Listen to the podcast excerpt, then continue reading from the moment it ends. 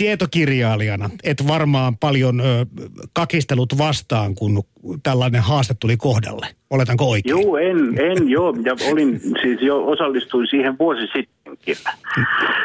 S- silloin tota, silloin vetäsin tota Isaac Basevich Singeriä, jota on hyvä ihmisen aina silloin tällöin lukea.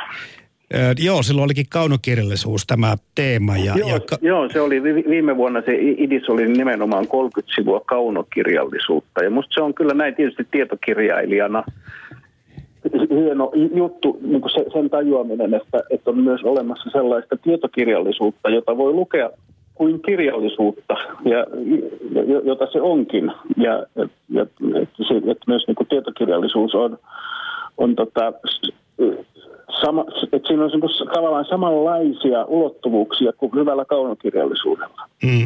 No pitääkö niitä erotella? Tästäkin joskus käydään tämmöistä omituista kissahännän vetoa siitä, että, että mitä lukee, että onko se tietokirja. Mä ymmärrän sen, että sen ei tarvitse olla tässä haasteessa niin kuin työkirjallisuutta, vaan se, että se olisi mm. jotakin muuta.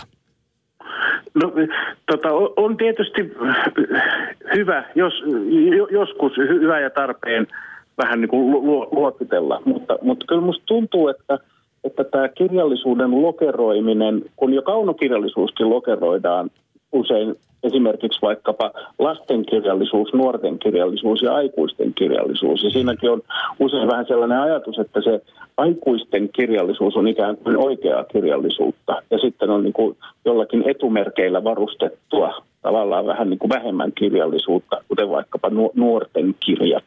Mm. Että on, last, on kirjailijoita ja lastenkirjailijoita. Vähän samaan tapaan, että on, on kirjailijoita ja tietokirjailijoita. Ja naiskirjailijoita. Niin, no sekin on vielä sitten tietysti joo tämä. Mut, mutta tota, mut kun jos, sitten jos ajatellaan tietokirjallisuutta, niin sekin ja, jakautuu ihan hirveän moneen lajityyppiin. Että tietokirjallisuutta on yhtä lailla vaikkapa elämäkerrat tai sitten mm. ihan jotkut käyttöoppaat tai matkaoppaat oppaat. Et, et niitäkin on, siis erilaista tietokirjallisuuttakin on vaikka kuinka paljon. Voi ajatella, että niin kuin puhelinluettelo, enää semmoisia ei kyllä oikein julkaista. Mutta niin kuin, tavallaan niin kuin puhelinluettelo on tietokirjallisuutta ja keittokirjat on tietokirjallisuutta.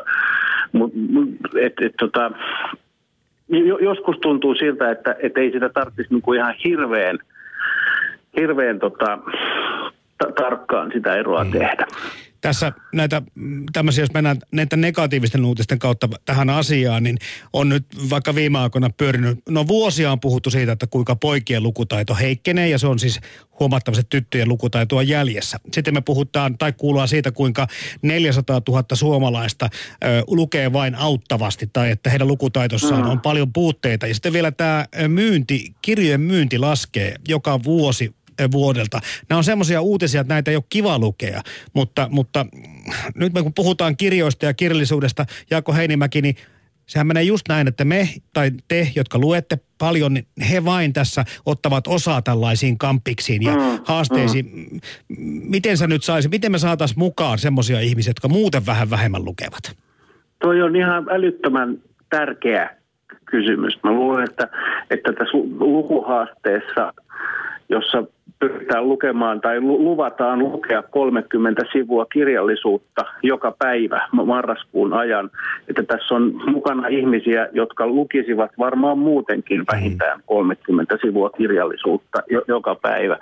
Että, mutta että, että kyllä mä luulen, että siis tämä tämä niin kuin tämmöinen yleisradio ja tota, ää, erinäköinen tota, some maailma ja kaikki sellainen on, tota, on, on sitä, joka ehkä pystyy niin parhaiten levittämään tätä lukujuttua sinnekin, missä ei nyt niin joka päivä lueta.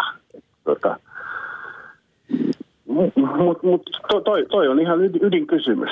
Mä luulen, että jos mä ajattelen vaikka niinku runoja, että on paljon ihmisiä, jotka eivät lue runoja, niin jos ne tietäisi, kuinka, kuinka kivaa runojen lukeminen on ja ku, kuinka, se ei aina edes kivaa, mutta tota, musta niin kuin ra, ravitsevaa ja kuinka hienoja runoilijoita me, meillä on, niin runojakin voitaisiin lukea aika paljon enemmän.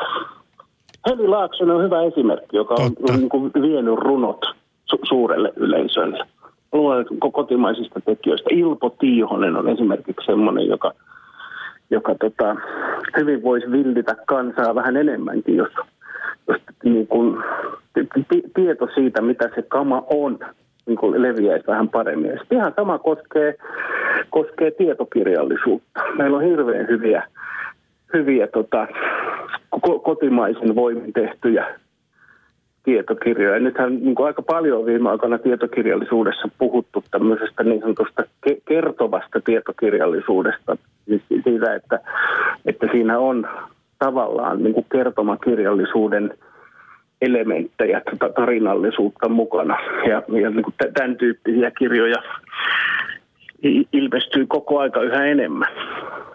Ja mä uskon siihenkin, että tässä lukuhaasteessa ei välttämättä kannata tarttua niihin lukuihin niin jämerästi, että jos ei ole lukenut pitkään aikaa paljon, niin onko se 30 sivua sitten välttämättä, jos on vähän liian iso haukku, niin voihan sen siirtää vaikka 10 sivua. Se on totta, joo. Ei, ei kannata tehdä niinku itselleen mitenkään niinku, niinku hirttosilmukkaa tästä. tota, äh, sä oot aika tuottelias tietokirjailija. Taas mä käytän tätä titteliä, tietokirjailija. Jaakko Joo, Heinimäki, ihan, sä, sitä mä sä oot kuitenkin tuottelias ihminen, teet paljon äh, kirjallista tuotantoa. Ja, ja jos nyt ajatellaan näin, että mi, se missä sä liikut, sen äh, siinä on, on jonkin verran se ainakin sivuaa sitä uskontoa tai joskus uskonnollisia tekstejä. Ja siellä on mukana niin huumoria. Joo, mä kirjoittanut muutakin, kyllä, mutta, kyllä. mutta hyvin paljon joo. sitä. Joo. Mi, miten tota niin, ei lähdetä sijoittamaan sitä sun ö, ö, tuotantoa mihinkään kenttään, mutta jos omaa mielenkiintoa nyt tänne tietokirjallisuuteen vähän laitat ja rautat meille, niin mit, mitä sä niin kuin itse, mä kattelin kirjamessulla vaikka Koskenkorvan historiaa tai Jal, Jaloviina historiasta, kun on tehty tietokirjat. Kaikkihan tästä maailmasta löytyy. Mihin sä suuntaat katseen? Tai mihin saatat kouran nyt, kun tässä alkaa lukuhaaste? No nyt kun alkaa tämä lukuhaaste, niin mä olen päättänyt tarttua tota, ää, Leonard Cohenin elämäkertaan. Aha. I'm your man. Tota, Leonard Cohenin elämä, se on, on tota, siis su- suomennettu Sylvi Simmons-nimisen te- tekijän. Semmoinen ti- tiiliskiven paksuinen ja järkälemäinen. Mä oon sen verran sitä vähän vilkuillut, että mä oikein niin odotan, että, että pääsis siihen käsiksi. Se on se, se, on se mihin mä nyt, nyt tota, nyt sitä mä aion vetää 30 sivua päivässä marraskuun ajan. Mulla on muuten tuomari Nurmiosta kanssa samanlainen tiiliskivi pöydällä odottamassa. Okei, okay, joo, joo. Miksei. Tässä tuli vaan mieleen tämä eskapismi tai tämmöinen itsensä viihdyttäminen, mikä tämmöinen ehkä ajan ilmiö myöskin on, että, että he, jotka eivät lue, niin ehkä löytäisivät myöskin tämmöisen, että kun ottaa sellaista luettavaa, että, että se kolahtaa ja tuntuu hyvältä, niin ei ehkä moni välttämättä hu- tajuakaan sitä, miten viihdyttäväkin se voi olla. Ei puhuta mistään tietojen kasvattamisesta eikä mistään muusta.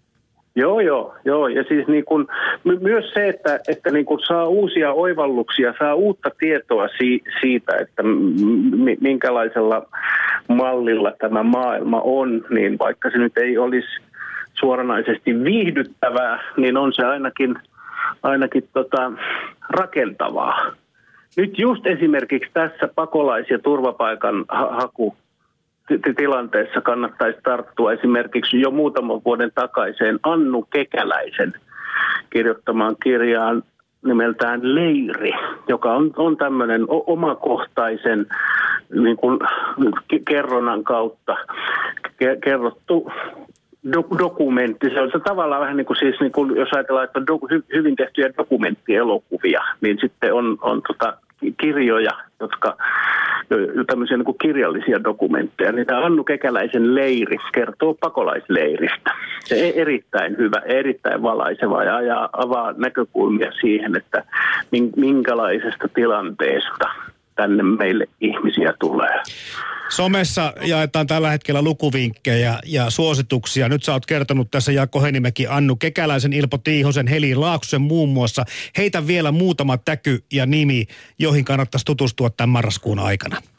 No jos näitä niin tämmöisiä tietokirjoja, semmoisia niin tarinallisella otteella kertovia tietokirjoja ajattelee ja, ja kotimaisia teoksia, niin ihan mun mielestä niin kuin se, semmoisena must-suosituksena mä sanoisin tuon Elina Grunströmin äh, Musta orkidea kirjan, joka on kurkistus kukkabisnekseen.